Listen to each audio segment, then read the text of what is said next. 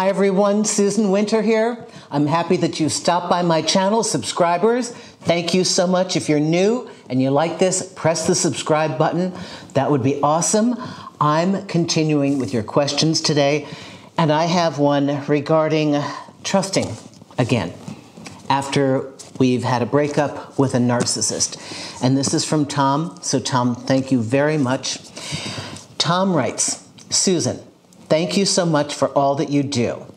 I've been dumped after a two year relationship with a narcissist. I loved unconditionally, accepted his behavior, helped resolve his family issues, and he lived in my home. Now he's gone back to his toxic family. After all that, he thinks he deserves better. How do you deal with this and trust a future partner? Tom, I love this. And this is more common than you think. Granted, you're writing about a narcissist and you're talking about a breakup. Here's the clincher, okay? You are thinking that you will not be able to trust somebody in the future. And the truth is that you're not able to trust yourself at this time. That's the real truth. You know, we come to the point where we don't trust our judgment because sweetie, you overgave, you overgave and overgave and overgave. Look at all that you did. Lived in your house, you fixed his family life, you accepted his behavior, um, you did everything, you loved him unconditionally.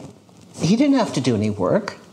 He probably became more and more narcissistic because you allowed him the total focus. You shined the spotlight on him and said, Here, whatever you like.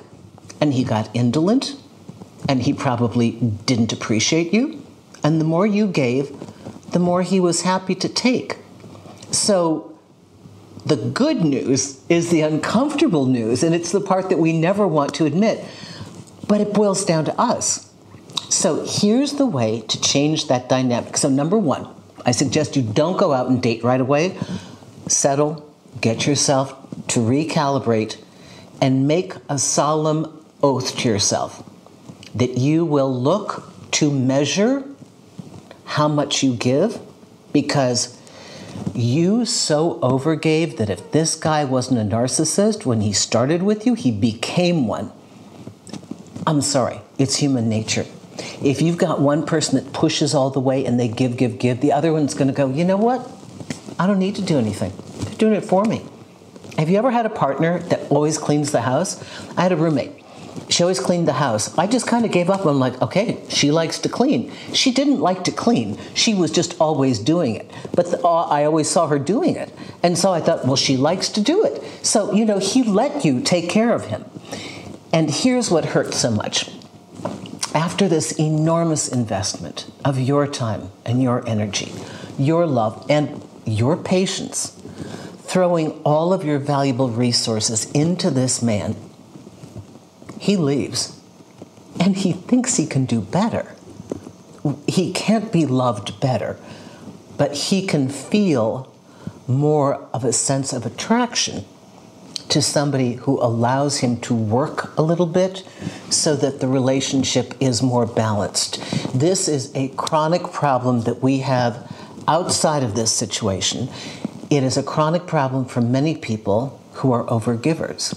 We give so much that we disallow them from giving back.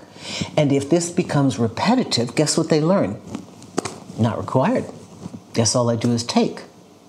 And then what you have? Exactly your fear. You get a history of people that you call in who only take. Because we, you, all of us who do this are out of balance with our overgiving.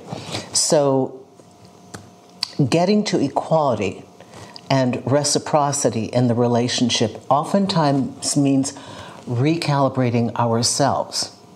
So, it isn't about trusting them so much as it is about recalibrating your own energy, getting yourself in balance, and then go out into the dating world and see if you don't energetically attract another kind of human being. And I guarantee you, when you see somebody that's only going to take, take, take, take, take, put up with my emotions, put up with my drama. You fix, you fix, you fix. I don't want to fix, you fix, you fix.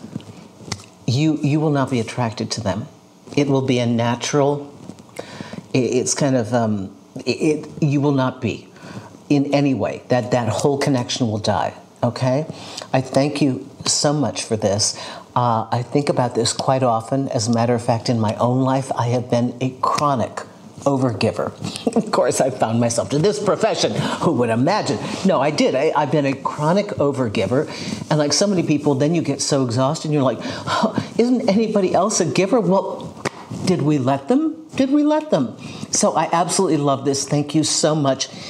Again, here's the best news you're going to learn to trust yourself. It's not even about the narcissist, okay? So that means we have control over it. So, Tom, thank you so much. If you have a question for me, go to susanwinter.net, go to the contact page below media, that's only for producers and journalists, and go to the video requests shoot me the message there. If you're on Clubhouse, look for me, Susan Winter. Join me. I have open discussions on uh, bad dating behavior. I have dating games, and I have older women, younger men. Follow me there, and then you'll get all the notifications. Join me on the Susan Winter Show on Spotify, iHeartRadio. And again, come to my website if you'd like coaching sessions by the day or by the hour. SusanWinter.net. Thank you, everyone.